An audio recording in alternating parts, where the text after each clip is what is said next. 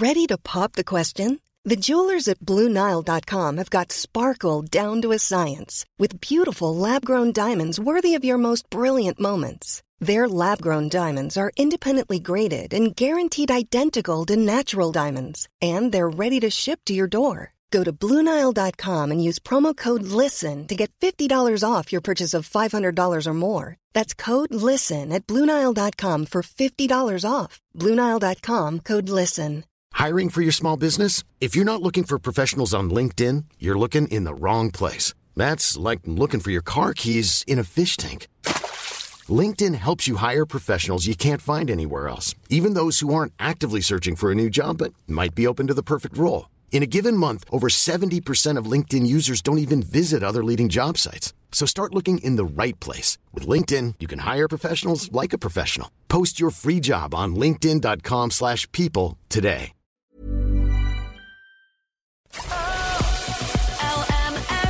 The 11 to 1 show.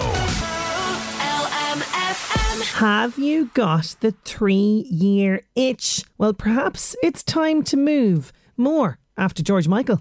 Yeah, George Michael with Faith and LMFM's 11 to 1. Sinead Brazel, you can get in touch on 086 1800 658. Now, I'm asking, have you got the three year itch? Perhaps it's a five year itch or a 10 or even a 20 year itch. This is all to do with your job. And a new survey has found that people get restless after three years in their job. And this was taken from a survey of 2,000 workers. And uh, they found that more than half said that they definitely had this three year itch. So 51% said the Sunday night fear was a sign to move on. Oh, that's not, yeah. Whilst 31% said not getting on with their boss was a sign to search for a new role, and one third of people felt January was the best time to look for a new job. So this is quite timely. So are you that person that dreads the sound of the alarm Monday to Friday? It's waking you out of your slumber. It's time to face another day in the place that you just don't want to be working in. Well, what is stopping you? What's stopping you today? Because this is what we're going to delve into. Okay, we might have this survey, and it's interesting that we have all these people that definitely experience the three year itch, but are people definitely moving on? And if not, what is stopping you? We're going to be joined by a fantastic um, He's he's a, he's a guy that will just empower you. Okay, he's fantastic. His name is Mark Carolan. He is a career coach, a life coach. He is a motivational speaker as well, and he has spoken about um, his own experience. So, twenty years ago, he was very much in a place like these people in the survey, where he was very much experiencing the fact that he needed to move on from his job, but there was so many things in his mind uh, imaginary things as well that were preventing him from taking that leap. So Last night on LinkedIn, he posted this, and I'm going to read this to you because it's all tying into why we don't make these changes and switches in our life. So he says, Too often in life, I've run from vulnerability, and that has failed me each and every time, which is why he's going to be talking about this on the radio today. So, running from vulnerability, it's avoidance, delaying, dodging, crucially, adding to the pressure, trying to stay safe by playing a role instead of being myself. So there's a lot going on in this, right? So why do we not take these uh, leaps? Well, number one, it's kind of an avoidance, isn't it? Oh, I can't do that because. And we start creating excuses. So we delay it, we sort of dodge around it. But all of these things that we do when we run away from vulnerability only adds to our stress and our overwhelm and our sense of losing who we are and, you know, just settling for something that we just don't want to be in. And this is what we're going to be talking about with Mark. If any of this resonates with you, by the way, please reach out to us and we can keep you anonymous if you want on 086 1800 658. Are you somebody that is just not liking what they're doing for their for a living? Why is that? Why do you not want to switch? Is there a, a risk in your mind, an imaginary risk in your mind, or what is there excuses that you're coming up with about why you want to switch? Get in touch with us because we're going to be delving into this on the show 086 1800 658. So if you have this three year or 10 year, 15 year, 20 year itch, and you want this itch to go, well, this is the show for you today. We're going to be delving all into this with Mark Carolan. So stay tuned to all of that. But first, back to the music. Here's Coldplay. Coldplay. Sky full of stars. That's put me in good form. See, you know the way January is a dark, old, bleak month and we've nothing to look forward to. How would you like a little treat? It's all in association with the Fairways Hotel in Dundalk. I'm going to bring you details of a fantastic competition that we're running and exciting new music from Dua Lipa on the way. Oh, LMFM. The 11 to 1 show.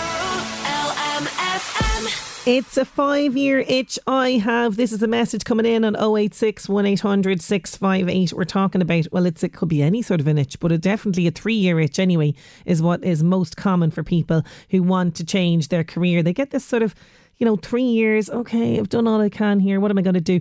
And then they kind of uh, t- start thinking about moving on. We're asking today, today, do you have that? How many years are you in your job? Are you happy in it? This person is not. Feel I am worth way more than this job. It just makes me feel meaningless, says this message. Well, that is absolutely a sign to run for the hills and try and get out. But it's easier said than done. But we will be going through tips, hints, advice on how you can do that. And a lot of it has to do with silencing that inner dialogue that's going on with us, doesn't it? You know, that, oh, you can't, you wouldn't be good enough for this, but what about this? Oh, la, la, la. all this stuff that, you know, our brains throw at us that make us not take that leap. Do keep them coming in. Let me know. Are you sick of your job? Do you have that itch? Are you dying to get out? Let me know. 086 1800 658. Very exciting stuff. New music from this lady, Dua Lipa. Oh, I'm loving that one. Dua Lipa with Houdini on LMFM's 11 to 1. Now, I have a really nice treat for you today. I do indeed.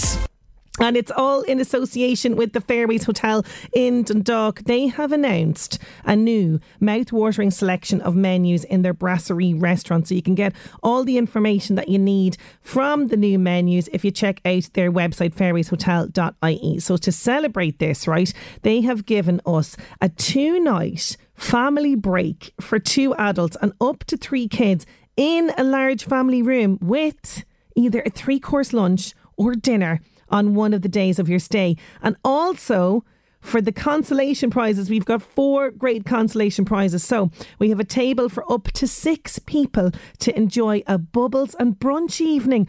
Now, I'm going to say brunch seems a bit more classier, doesn't it? And more sophisticated than just sort of any old kind of meal out there. I, everyone's all about the brunch right now, aren't they? So, Bubbles and Brunch Evening, that's happening at the Brasserie restaurant as well. Now, if you want to be in with a chance of winning any of the great prizes, all you have to do is hop over to LMFM's Facebook page, also the LMFM website, so lmfm.ie, and submit your entry. So there's a fantastic family break, two adults, three children in a large room with a three course lunch or dinner on one of the days of your stay, and also four great opportunities as well to win a table uh, for up to six people to enjoy bubbles and brunch. And a big thank you to Fairways Hotel. All the details are on fairwayshotel.ie. So do get entering. Oh, it's nice to have something to look forward to in January, isn't it? It really, really is. Now, the other thing I wanted to mention to you uh, today is if there is uh, somebody that might be interested in this in your house, female students in the Northeast, they are being encouraged to sign up for I Wish STEM Showcase 2024. So, former President of Ireland and current Chair for Elders, Mary Robinson, she's going to speak to over 3,000 female teenage students at the 10th annual I Wish Showcase at the RDS. It's happening the 8th of February. So, joining her uh, on this event, it's going to very much inspire teenage girls towards careers in STEM. And there's also going to be as Irish science communicator, scientist, and entrepreneur Ciara Judge. She spoke at the first I Wish event in 2015 after her BT Young Scientist Award. So she is going to be part of this as well. The event for registration for this, iwish.ie forward slash register. For people in your life that might just be inclined in that area, it's very, very important for to encourage girls as well to take up uh, careers in this area. So iwish.ie forward slash register. LMFM. The 11 to 1 show. Did you know that 420 million disposable nappies and over 1 billion disposable wipes go into landfill in Ireland every single year? That is a lot of waste. But what if I told you that there's an alternative? The Cloth Nappy Library Ireland, it's a voluntary run organisation and it's very much on hand to provide families with cloth nappy loan kits and information guidance and support as they transition from disposable nappies to cloth. Now, we heard a little about this organisation on Monday's show when Vicky McNulty from Green Cub Gifts was discussing her work, and I had to find out more. I'm delighted to be joined by Kate Doyle. She's a busy mum, entrepreneur. She's running her own company, The Nappy Market, and she's also chair of the Cloth Nappy Library here in in Ireland. You're very, very welcome, Kate. How are you getting on? Thanks, Sinead. I'm great. Thanks. Delighted to come on and have a chat about cloth nappies. Yes, absolutely. So take us back to the start of your own journey, Kate. What prompted you to start using cloth nappies with your first child? Yeah, so I suppose like every expectant parent, I, I did what everyone does and I Googled everything that you need to know about babies all along the way. And um, I happened to stumble across cloth nappies on actually on Facebook Marketplace, like secondhand ones for sale. And I thought, God, they made, make a lot of sense, both so environmentally and from a cost perspective.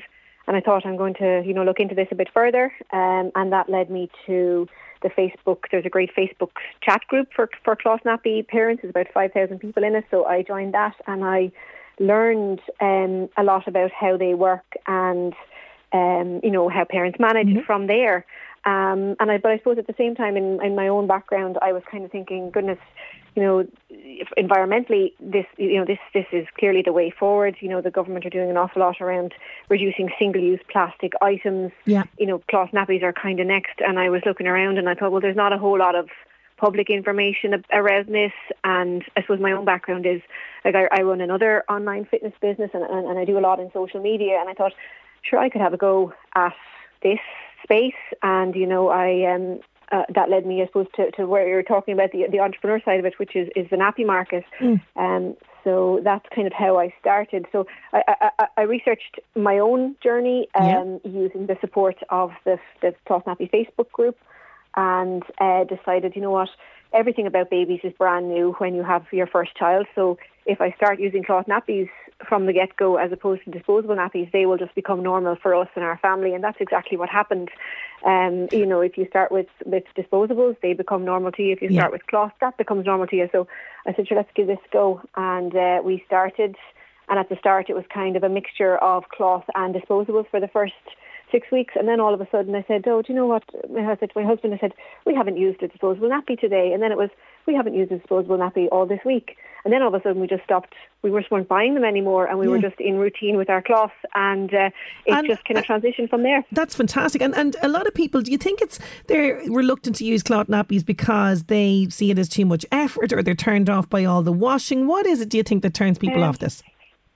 I think it's a combination of things. I think the number one thing is um, they're actually not aware that such an such an option even exists. Yeah. If you are under the age of thirty, you probably don't remember. Like you know, these were around. You know, for from our grandparents. Uh, you know, and, and, and our parents' day. Um, you know, so a lot like I, I go to a lot of shows and markets and things, and people look at them and say, "Oh, you know, what are they? Are they hats? Are they bags?" Yeah. They actually are shocked when I say, "Actually, these are reusable cloth nappies." So I think the number one reason why people don't choose them is because they're unaware they have the option. Um, and then after that, um, lots of people are intrigued to try, but you know, there's not a whole lot of public information. They don't know where to go to get information. So I think if there was more public information and support available that families could link into, um, they would they would definitely give it a go. And then there's lots of uh, lots of parents who um, do what I would say is combination nappying. So they do a little bit of both. Uh, they use re- reusable when they're at home. They use disposables when they're out of the house, or or whatever suits them. You know, it, it doesn't have to be an all or nothing option. And and I suppose the biggest thing to stress is that uh, the washing machines today have come a long way in Yes. 40 years. So uh, the washing machine does most of the work and the washing powder and all of that. And the design of cloth nappies today are very user friendly. They come with Velcro and buttons. Um, they're as easy to use as dispose as disposable nappies. I suppose the only difference is that instead of you know rolling it up and putting it into your waste bin, you are rolling it up and putting it into like a wet storage bag, and then at the end of the day or the end of the second day, you're putting it into the washing machine. Um, so it's like an extra you think about it, it's a bit like another load of um, baby grows. Yeah, uh, that's twice, exactly twice it. a week. Yeah, and That's exactly you know, it. people think of you know safety pins and terry towels. Like these nappies Yeah, couldn't be further. They're so pretty as well, aren't they? Yeah, they're, they're very attractive. So I suppose, and, and another reason, like the cloth nappy community is extremely um, supportive Mm. and inviting. And when you're a new mum at home, it can feel somewhat isolating. Whereas when you're doing this little bit, you feel like, you know what, I'm having an impact on the world. I'm making a difference. I'm reducing my waste. And um, I, I suppose you're also introducing your child to, I suppose, a more, you know, an environmentally or a greener choice. Like, Probably you know, more my- my- my- comfort as well for the little bums. Well, I don't know if you were walking down through the, the, the aisle of the underwear option and you had the choice between, you know, an, a breathable organic cotton Yeah. choice or a or a plastic one that's you know uh, not not breathable.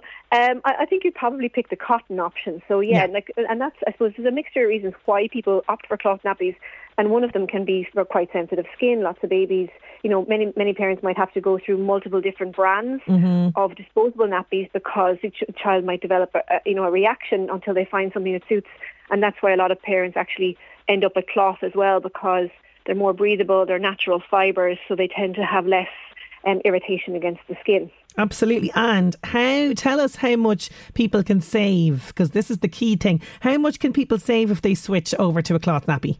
Yeah, there's, there's a huge saving to be had, and I think at the moment there's a big focus around you know rising costs of Yeah. of everything. So, it, like uh, from in disposable nappies between birth and potty training, uh, you know, and every child potty trains at a different stage. You could spend between a thousand and fifteen hundred euros on single-use disposable nappies. Whereas if you were to spend like half that, or even three hundred euros, let's say, on a set of cloth nappies, that would do you the same. Um, Length of time. period of time. But the biggest option is if you start on your first baby and then baby number two comes along, you don't have the same big financial outlay because you already have a set of cloth nappies. You might need to add some more, but you're not then re-spending the 300 euros because you already have some. So there's a huge saving to be had if you have you know, multiple children, and then also they have a resale value. You know, people buy them second hand, or you can pass them on to another family. Yeah. So there is definitely um, a saving to be had, and plus you also cut down on uh, the waste that's going into your bin. Bin charges are going up. Nappies are quite heavy; they make up about ten percent of the domestic waste bin. So um, imagine, you know, two weeks of nappies. Um, in Yeah. the bin, particularly if you have two in nappies, if you have two under the age of two and a half, It's a that's lot. a huge volume, and it really does impact on the cost. Um, so, so that's And- another another reason. And the and the environment, as I mentioned, 420 million disposable Yeah. nappies. I mean, that is a huge amount just sitting there rotting away. And you sent me over these statistics last night. I had to read them a couple of times. But you did bring up as well a really interesting point uh, in the figures that you sent over because we have far less, uh, I would say, disposable coffee cups in landfill. And this is maybe down to the fact that there was a huge levy slapped on it. I mean, is this something that you feel could work for the disposable nappies? Um, I, like I don't think you know people need nappies. They're an essen- you know they are essential for for babies. So I'm not sure about the levy the levy direction yet. Whether the government, but the government could certainly do more to support families in terms of you know national awareness or or incentive incentive schemes. So I, I do have to mention here that Voice Ireland Yep. um, are doing great work on it. They have a national nappy scheme which is uh, it's done at local council level, so it depends on the, the, the local council in the county. Um, but they do provide, they can provide funding to give families um, a hundred euro voucher to move to cloth nappies to Oh, go wow. and try it. So, so it's well worth, depending on where you are in the country, um, checking out to see if the scheme is live or if it's still accepting applications in your area. Um, and then the other thing that that uh, recently was launched is called the Little Baby Bundle boxes, which was trialled in both Waterford and the Rotunda Hospital, where new mums are given uh, a baby bundle box free from the government, and it includes multiple different baby items, but it does include two cloth nappies and a set of reusable wipes. So more That's a families are really starting good to see idea. them. Yeah, And, absolutely. and you will also you'll also find them sometimes in the middle aisle of Aldi and Lidl. So Oh. I suppose you know there is there is more public awareness happening slowly, um, but uh, yeah, I definitely we could do think more. there's more, more support. More support would be welcome. Yeah, absolutely. So, talk to me then about how the cloth nappy uh, library works. Uh, this uh, came about here in Ireland over about 10 years ago. It did, yes. So the Cloth Nappy Library was set up about 10 years ago by four mums who um, you know, wanted to, so I suppose, make a make a, a an earth conscious choice. Um, and, and obviously, cloth nappies, if you're not familiar with them, buying them at the outset, it, it, it can be a financial outlay, but it's also a knowledge. You, you don't really know what you need. So the library was set up so that families who would like to try them out can rent a set, try them out at home for three weeks, and that gives them a choice of there's a variety of brands and a variety of styles, and obviously babies are different shapes and sizes, so one brand and size and shape will work great for one baby, and something else will work great for another. So the loan case gives you an option uh, to try out multiple different types and you can see what works for you. You get to have a go at the laundry routine and see if that suits your family and um, then you can decide from there if you want to go and buy your own um, or, or how, it, how it works. So the, so the, yeah, the library is, is a fantastic resource and it also Really provides um, online workshop once a month. There's a virtual um, online workshop. The next one is the 20th of January, and that is one of our lovely volunteers will uh, demonstrate different nappies, talk through the wash routine, and answer any questions you might have. So, you know, much like you would do maybe like an antenatal class or a breastfeeding class, you can now do a cloth nappy class online. And That's uh, really think, useful. Think that. Yeah. Before Yeah. you decide to kind of do, you know, what what's going to be best for your, your family. And you have local collection points as well and volunteers managing the, the loan kits here in the northeast as well. Yeah, so there is collection points all over Ireland, and the ones around you are probably Oldcastle, Tara, Trim. Uh, there is one in Monaghan, uh, Stradbally, Maynooth, Newbridge, and then Fingal and South Dublin. So there's lots of options and, and wider across the country. And there's also, we have a big um, postal loan option, so it's just slightly more expensive because obviously you pay for the label there and back. Um, so you can get one directly to your door and you can try them out at home. Um, and then we also run a uh, we have a Facebook um, chat support group which has got 5,000 uh, active members in it. So, you know, if you have a question, there will definitely be someone who has an answer and can help you there. And then for if you're not on Facebook, we also have a WhatsApp uh, support group. So you will find all that on the Cloth Nappy Library um, dot Website. .ie. The Yep. website is up there. So if you want to link in and get more information, you will uh, find find that up there. Fantastic. And you're also on the lookout as well for volunteers to help We out are. with the with the library. yeah.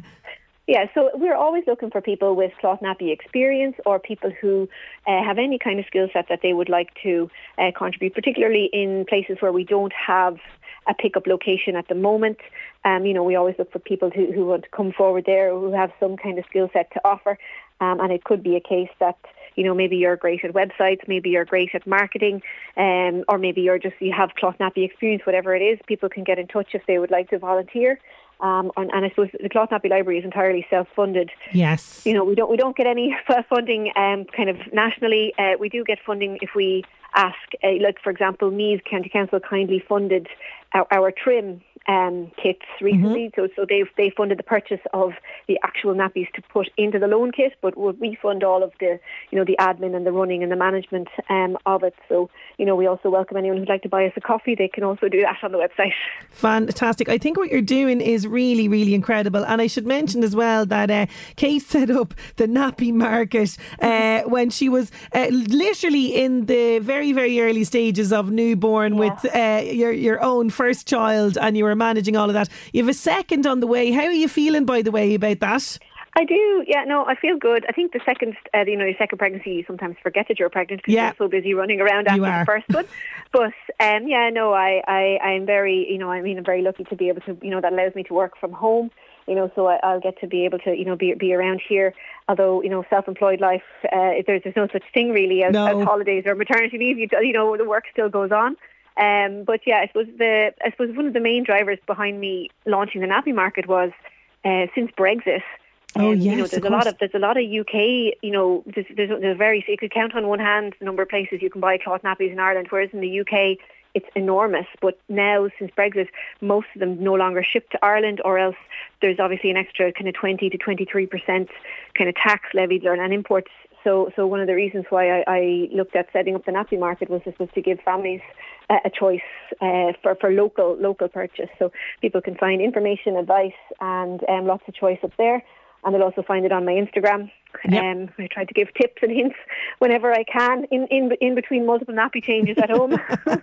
No better Yeah. moment to do it. Absolutely fantastic. Well, Kate, it's been lovely chatting to you. I think what you're doing is really, really brilliant, and hopefully there'll be more people interested in switching over to this sustainable option. But thank you so much for joining us today. No problem. Thank you so much. Thank Bye. You, thanks a million, Kate Doyle. There, you can find more information on uh, the Nappy Library. So it's clothnappylibrary.ie, and you can also find more on Kate and her business on thenappymarket.ie. LMFM. The 11 to 1 show. Olive has been on 086 1800 658. I think we brought her back. She says, uh, I used the terry cloth nappies when my first child was born in 1978 using the big pins. So she was being sustainable before we were even talking about it. What was that like as well with the big pin and everything? I'd say that was a hassle as well, Olive. Fair play to you. These, you'd want to see these now. They're just really, really doty. They're very, very cute, very pretty. And like uh, Kate was saying, you'd have no idea actually that they were, in fact, cloth nappies. They're just so, so nice. And they're so much more durable as well. Uh, so we are going to be going back in time very, very shortly. And would you believe it, all the way back to 1569 and the first recorded lotto. LMFM Northeast Update with Senator Windows. Senator Windows products will help you create a secure, comfortable, energy efficient home you're proud of. Call 0818 774455. I can't believe it's gone all the way back that far. 1569 was the first recorded lottery in England and it was drawn in St Paul's Cathedral in London. The first prize was £5,000. Other prizes included silver plate, tapestries, and a high quality linen cloth. There you go. And today is Milk Day. It's generally thought that Milk Day was celebrated, uh, created to celebrate the first time milk was delivered in glass bottles beginning in the US. Some people think it dates back to the year 1915. Prior to this, conditions for milk uh, delivery were definitely very unsanitary, but the new bottles enabled safe and clean storage. So, Milk Day today. LMFM Northeast Update with Senator Windows. Creating the perfect home is a journey. Let us guide you. Visit our Drogheda, Dundalk, and new Navan showrooms. Discover more at senatorwindows.ie.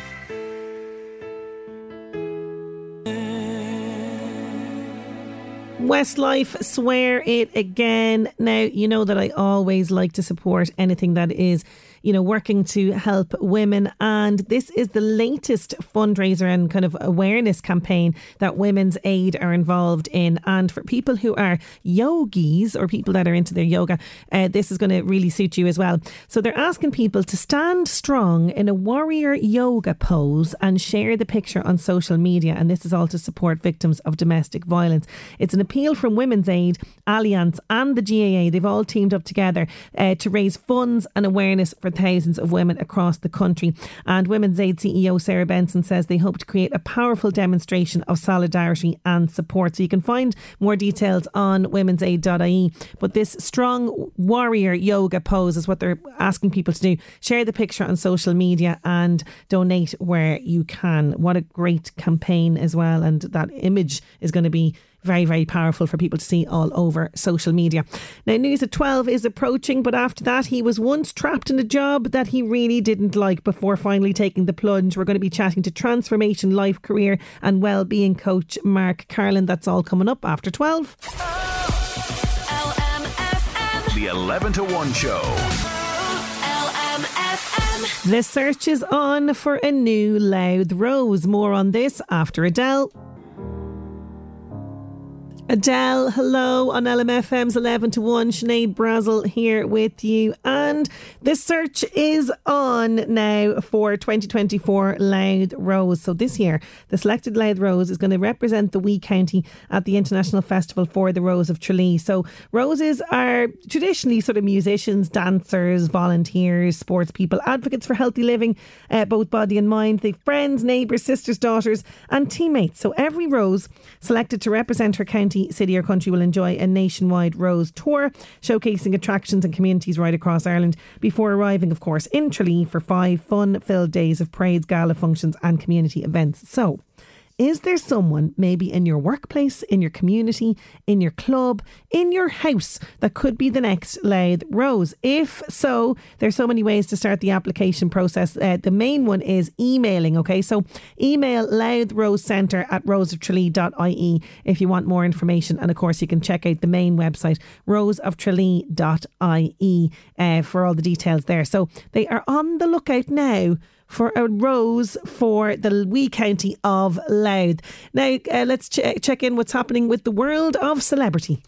The Buzz on LMFM. Keep up to date with all the latest news and gossip on the LMFM app. Hi, I'm Max. Olivia Rodrigo says she wants to get into the movie industry. Here's what she said. I would love to. I think that'd be really fun. I love movies. I love telling stories. What genre would you like to do? Ooh, that's a great question. I really want to do a coming of age thing, maybe before I'm actually of age. maybe I am of age already. I don't know. Um, but yeah, I, I, just love telling stories, whether that be in a, in a song or a movie. And that's just something that really excites me. Andor director Toby Haynes is going from Star Wars to Star Trek. The British filmmaker has signed on to direct a new Star Trek movie for Paramount. Pride and Prejudice and Zombies writer Seth Grahame-Smith is penning the script.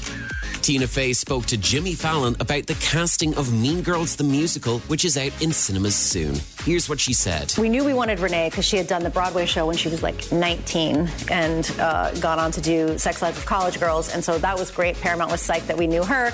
That was easy. And then like Avantika was gorgeous actress who plays Karen. Uh, she's so gorgeous, it's like stupid. Yeah. it's like, I think like the last part that we cast was, was Gretchen. And it's a hard part to cast. Like we saw a lot of amazing actors, Oh, but of course. and I had one day where I was like, I'm gonna go back and watch every single tape of every Gretchen that's come in. So I spent like a whole day watching all of them, all of them, and then I was like, this girl, I love this girl, Bebe Wood, she's perfect, she's Gretchen, and, and we hired her. And then I went to look at her IMDb page, and then I realized that I had worked with her when she was 10 on 30 Rock. That's the buzz. I'm Max. The Buzz on LMFM. Keep up to date with all the latest news and gossip on the LMFM app. Getting back to the music now, here's Taylor Swift.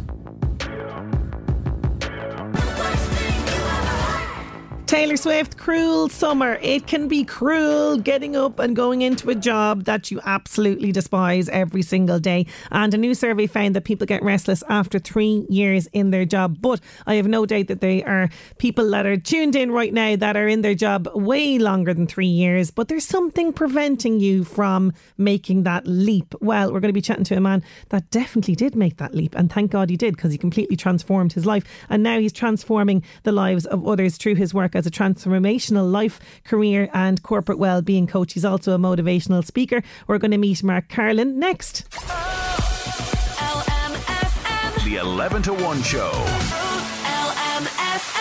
My next guest spent 20 years in a career that wasn't for him because he was scared of taking a risk and failing at something he'd love. Now, this is a scenario that no doubt resonates with a lot of us, but with the arrival of a brand new year, don't we owe it to ourselves to stop running away from our desires and take that chance? Thank God Mark Carolan did take the chance and moved away from the corporate world and into the world of coaching because not only has he improved his own well being and the relationships that he has with those around him through his work as a life career and corporate well-being coach he has given others the tools to transform their own lives for the better. But in order to transform we must fa- first face that which makes us vulnerable. And this is what's going to be the focus of our chat. I'm delighted to welcome the inspiring Mark Carolan to 11 to 1 how are you getting on Mark? Thank you so much for joining us.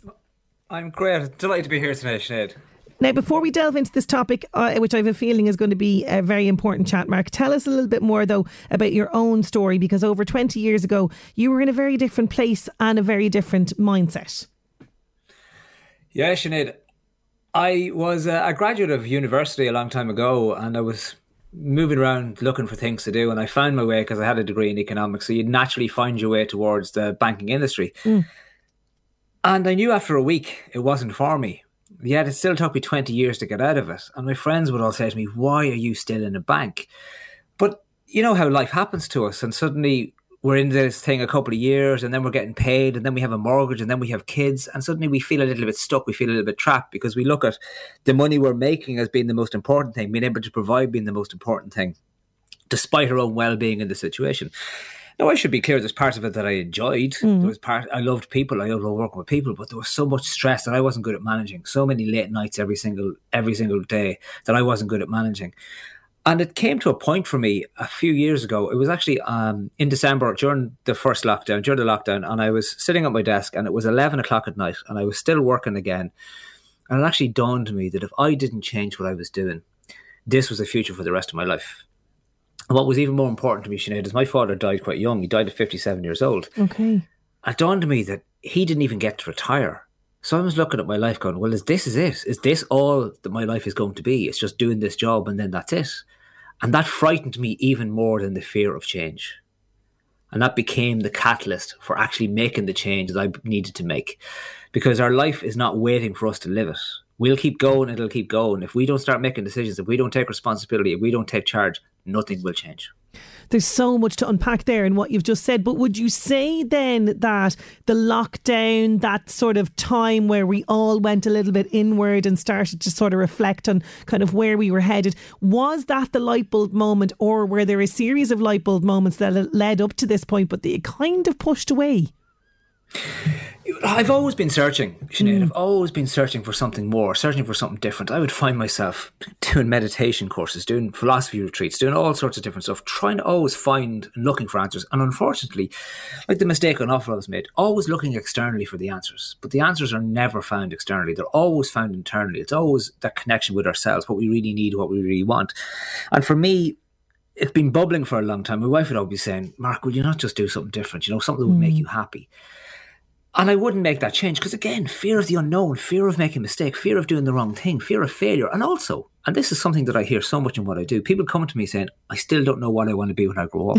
yes. Because we struggle. We don't know what it is because we go and the people in school who wanted to be nurses or doctors or guards when they were young, they knew what they wanted to be. They never had a, ch- uh, a, doubt. The rest of us, we struggle and fall our way to whatever it is. And I've met people in their 70s who, say, who can say to me they still don't know what they want to be.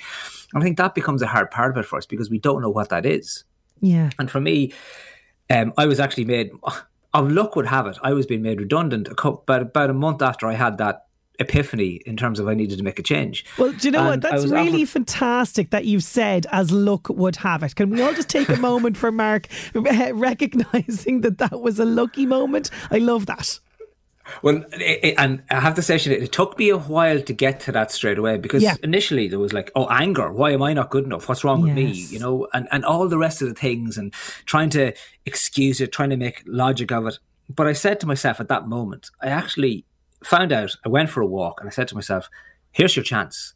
This is an opportunity right now. If you do not take this, then you can go back and you can live that nightmare that you've been thinking about, or you can take this opportunity. So I just jumped, I jumped at the opportunity because here it was, and I'm not getting any younger. Yeah. And you decided then, so what, as you mentioned there, you know, aspects of the banking in terms of working with people, that kind of thing, that appealed to you. Was there a lot of inner work and also a lot of exploration as to where you were going to go next?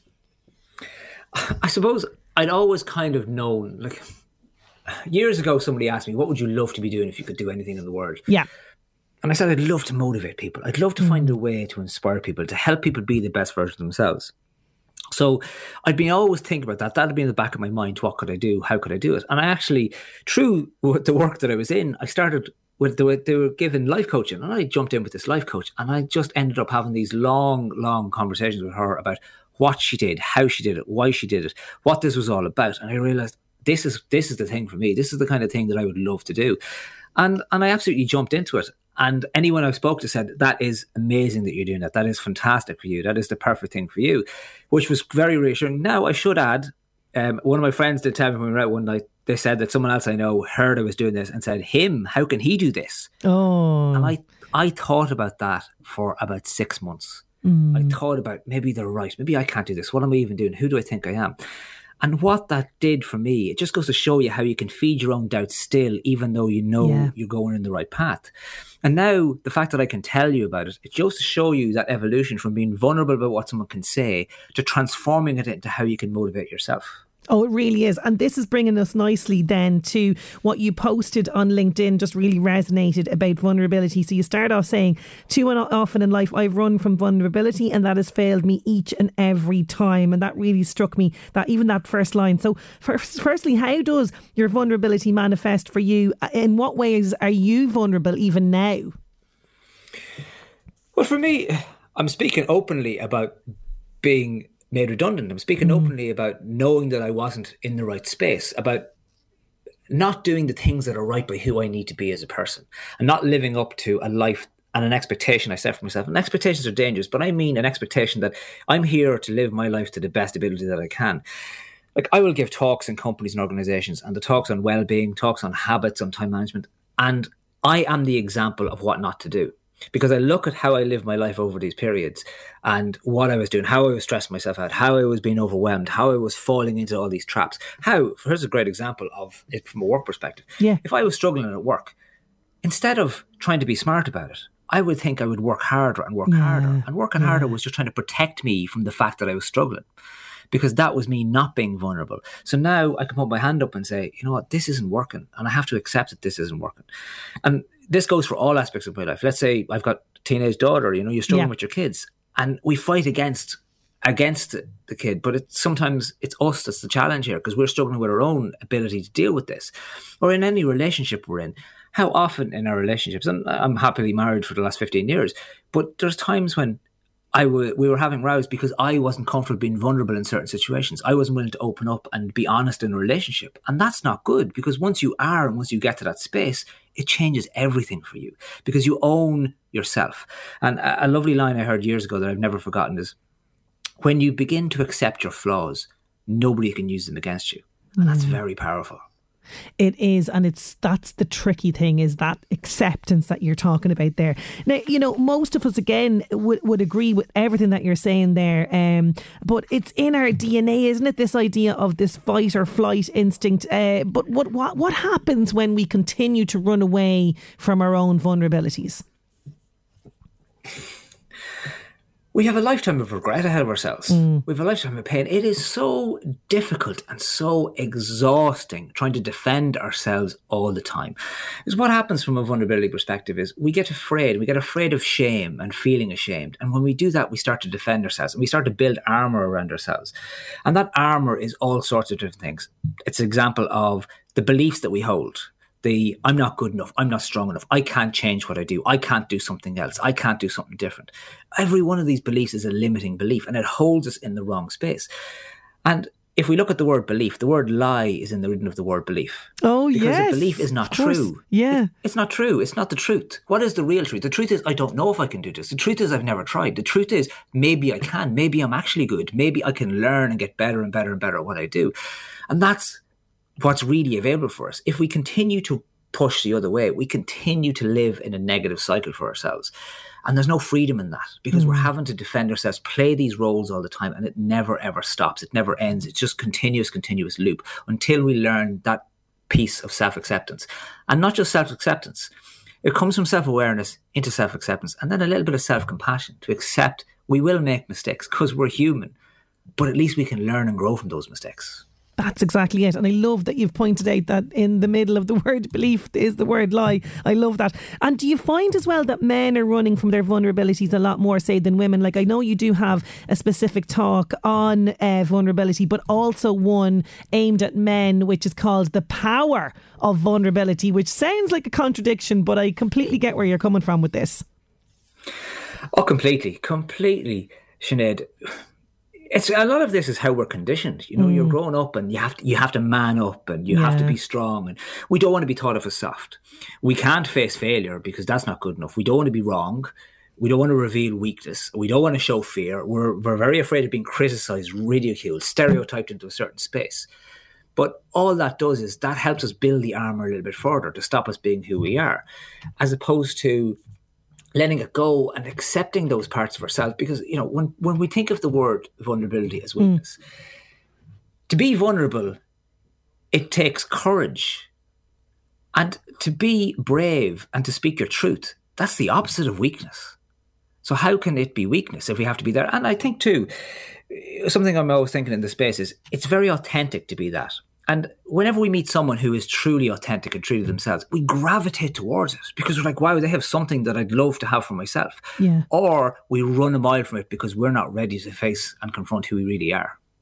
Oh, completely. And there's so many different aspects that this can bleed into, you know, in, in our lives. But I suppose today's focus, I suppose, is from the professional side of things. Particularly, we were talking there this morning that uh, the majority of people that were surveyed recently have a three year itch in the job that they're in. Okay. Now, I would say that there's people listening in that have a 10 or a 15 or a 20 year itch uh, that they want to sort of escape their, their job. They want to do something different, but there is something, these lies that we tell ourselves that are holding them back. So, what's the first step, Mark? What is the first step to going, okay, I, I, I need to kind of get myself into a different uh, work situation, which will then hopefully impact on the rest of my life? I think the very first step is become beginning to get to know ourselves a little bit better, which might sound a little bit strange. You'd like to think that whatever age we are 30, 40, 50, 60, 80 years old we should know ourselves by now. But we don't because we haven't asked ourselves the proper questions. And we start to look at what do we really value in this life? What's the things that are most important to us? I work a lot of people with a lot of people Sinead, who are struggling to make decisions. A lot of it can be around mm. changing jobs or doing all sorts of things, and they're struggling to understand why. We look at two things. We look at what are your criteria? What do you want? to get out of something, or what do you need to get out of it? Like a certain wage, a certain standard of living, a certain you know work Monday to Friday, whatever that is.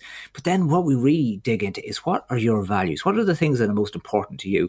And if I bring it the whole way back to myself and changing career, yeah, I did a good exercise on values before I before I changed. And my values were having some independence, but my values were in finding a way to help people and in communing with people. And I realized they're my values. So how do I find a way to work in those values? Because when you begin to live a life in line with your values, you don't need to second guess yourself. There's no doubt because you know what you're doing is right by who you are. So that's the perfect place to start. Look at what you value, figure out what those things are, and then you start to look at, well, how do I create a life and create a career or create a way to work that honors those values for myself? I love that. And I love that you, have to sort of, as you say, take that time because so often if we do have a three year itch or whatever, we sort of leap into the next thing without sort of fully considering, okay, are we actually doing something that's going to be beneficial or are we going back into a similar scenario and we're going to find ourselves in this situation, you know, down the line? Um, the other thing as well that can impact people, particularly nowadays, and I think Mark 20 years ago would agree with me as well, is in our very busy lives, is this kind of idea of overwhelm. And it's something that you see time and time again cropping up, I'd say, with people that you work with. Oh, look at I was asking, I was doing a, a day session down in Roscommon before December, and I was asking people, do you remember when um, the internet first came in, the technology started to ratchet mm. up, and we all thought our lives were going to get simpler and so much easier now that technology was going to do the work for us? What happened? How did we let this happen? We seem to be so, so busy all the time. It's because we're giving our attention to everything else. We're giving our attention away all the time. And if somebody tells me that I'm too busy for anything, I don't have time to take a break I'd ask them to check their phone usage for a start oh, because oh, yeah. that'll tell you how much time you really have. But even in simple things, if we're overwhelmed, a break is a good way to start to help ourselves out because if we keep going and going and going, eventually we burn out. If you're making a cup of tea, instead of spending two minutes on your phone while your tea is brewing, because that's what you're supposed to do with the tea, to leave the tea bag in it, instead breathe for two minutes take a second and then restart. But learn how to prioritize. What are the tasks that's most important to me right now? What do I need to do? Learn some time management skills around delegation, around being able to pass off stuff to other people, around removing stuff that doesn't matter. I'll give oh, the, de- the I, delegation thing is hard for control freaks like me, Mark. Just throwing that out there. okay, okay, right. It is absolutely hard for a control freak like you, right? But can you do every single thing? Well, I can I can try my best, but as you say, I'll be working myself into the ground if I don't delegate. I, I hear what you're saying. I know, but we're not always delegating to somebody else.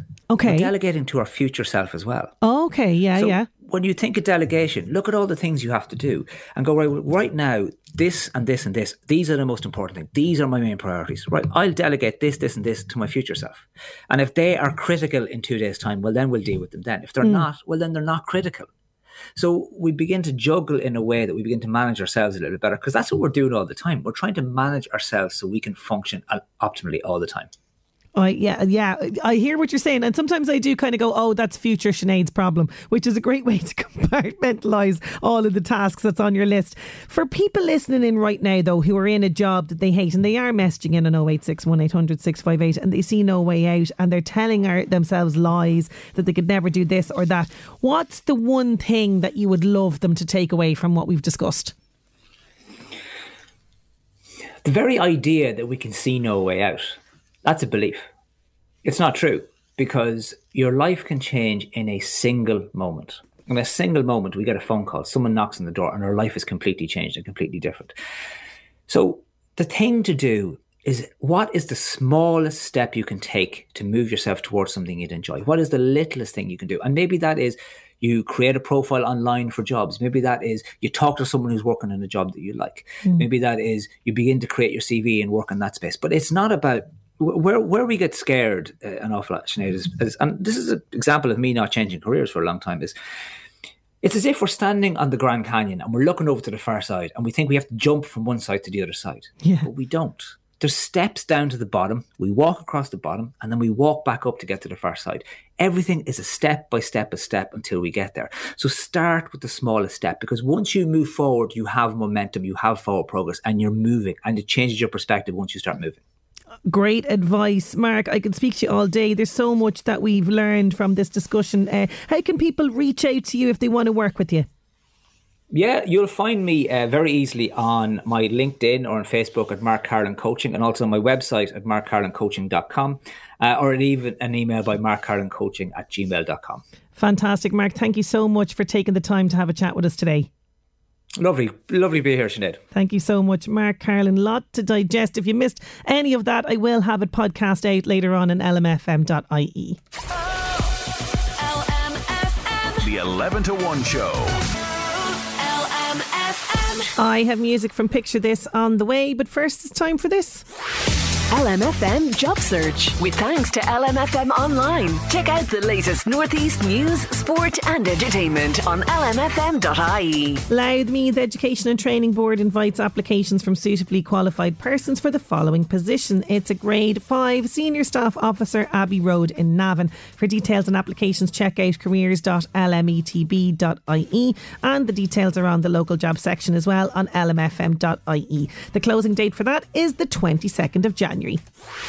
LM. Picture this, take my hand. It is Thursday, which means we are talking TV, and I have some great recommendations for what's on telly over the next couple of days. That's coming your way next. Oh, LMFM. The 11 to 1 show. LMFM. We are talking TV recommendations, and it's Traitors, Taskmaster, and Zuckerberg. Yes, if you have not been watching this, oh my God, highly recommended. It's the BBC show. The Traitors. It's uh, continuing tonight at 9 pm. So, essentially, right, this is a psychological adventure competition where strangers are moved into a castle in the Scottish Highlands and they have to complete a series of challenges and missions together as a team. The catch, though, is that they, amongst the loyal contestants hoping to win a cash prize of up to £120,000, three traitors are secretly lurking, sabotaging their efforts and picking off the contestants one by one. So it's kind of an ultimate game of detection, yeah, backstabbing, and, you know, you kind of have to root out the traitors. So the highly anticipated series two has returned, and last night the fourth episode uh, was uh, on BBC One, and it was a bit longer for you because I think there was something like. Um, was there like a week long of a wait? Anyway, but there was a nail biting uh, cliffhanger, and things were left with faithful Brian and traitor Ash facing the chop with six votes each, each with Anthony getting the deciding vote. La- and last night's episode then revealed he voted for Brian, who was banished, and announced that he's the fourth faithful to be eliminated. And uh, even Claudia Winkleman was saying, you know, faithfuls, you're doing the traitors' work for them. So uh, as the players reel from the revelations around the round table in the dead of the night, the traitors plot their next move. A new day beckons. 10,000 is at stake, and uh, the players face one of their toughest missions yet. So it is continuing tonight. BBC One, 9 pm. It's nail biting stuff. It's absolutely brilliant. Now, something else that I just love. And you know, if you're kind of scooching around and you don't know what to watch and you just want an episode of something fun on Netflix or, you know, any streaming device, but it is on Netflix at the moment. But this is brilliant. It's Taskmaster, Champion of Champions. Okay. Now, this uh, Taskmaster, all of the, the previous series, you can find them on Netflix if you're not familiar. But this is the ultimate Champion of Champions. And it's uh, on Sunday night, Channel 4 at 9 pm. So the former champions. Dara Ó Briain, Morgana Robinson, Sarah Kendall, and Sophie Duker return to the show and complete uh, compete alongside Series 15 runners up uh, Kiell Smith, and also one of them will cart home the ultimate prize of host Greg Davies' buff body forged in gold. Essentially, it is comedians completing uh, competing against each other to complete the, a random, the most random uh, set of tasks with hilarious results. It is just fantastic, and Greg Davies is amazing. He's his usual gruff, grumpy self. So that is Taskmaster, Champion of Champions. It is on uh, Channel 4 on Sunday night at 9 pm. Now back to tonight Zuckerberg, King of the Metaverse. I mean, what a title alone for this. It is on Sky Documentaries tonight. Are you too powerful? That was the question the US Senate put to Mark Zuckerberg about data concerns back in 2018. This is what this feature documentary sort of hinges everything on. So, since creating Facebook 20 years ago, he has connected almost half the world's population, starting when Zuckerberg uh, first made FaceMash at Harvard, and his former uh, fellow students and colleagues, plus biographers, tell all. Do you want a little hint from the trailer? Here it is. Mark didn't just want to be famous, he wanted to be historic. He was so young. This idea of move fast and break things. We were empowering people. Overthrowing dictators. It really has created a new reality. I don't think they saw what was coming at all. Cambridge Analytica, the Arab Spring. Fake news. Is connecting the world back? Mr. Zuckerberg, are you too powerful? Oh, very good. Zuckerberg, King of the Metaverse. That is on Sky Documentaries at 9 pm tonight. And those are my top TV recommendations for you. Phil Collins, Easy Lover, finishing out the show for today. That is my lot. Thank you so much for your company. Enjoy the rest of your day, and I'll chat to you again tomorrow. Listen back to the 11 to 1 show podcast on lmfm.ie or the LMFM app. LMFM.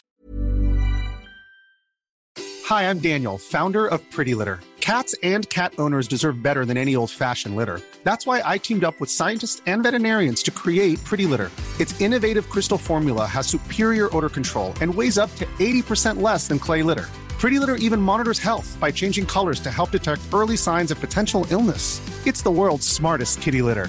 Go to prettylitter.com and use code ACAST for 20% off your first order and a free cat toy. Terms and conditions apply. See site for details.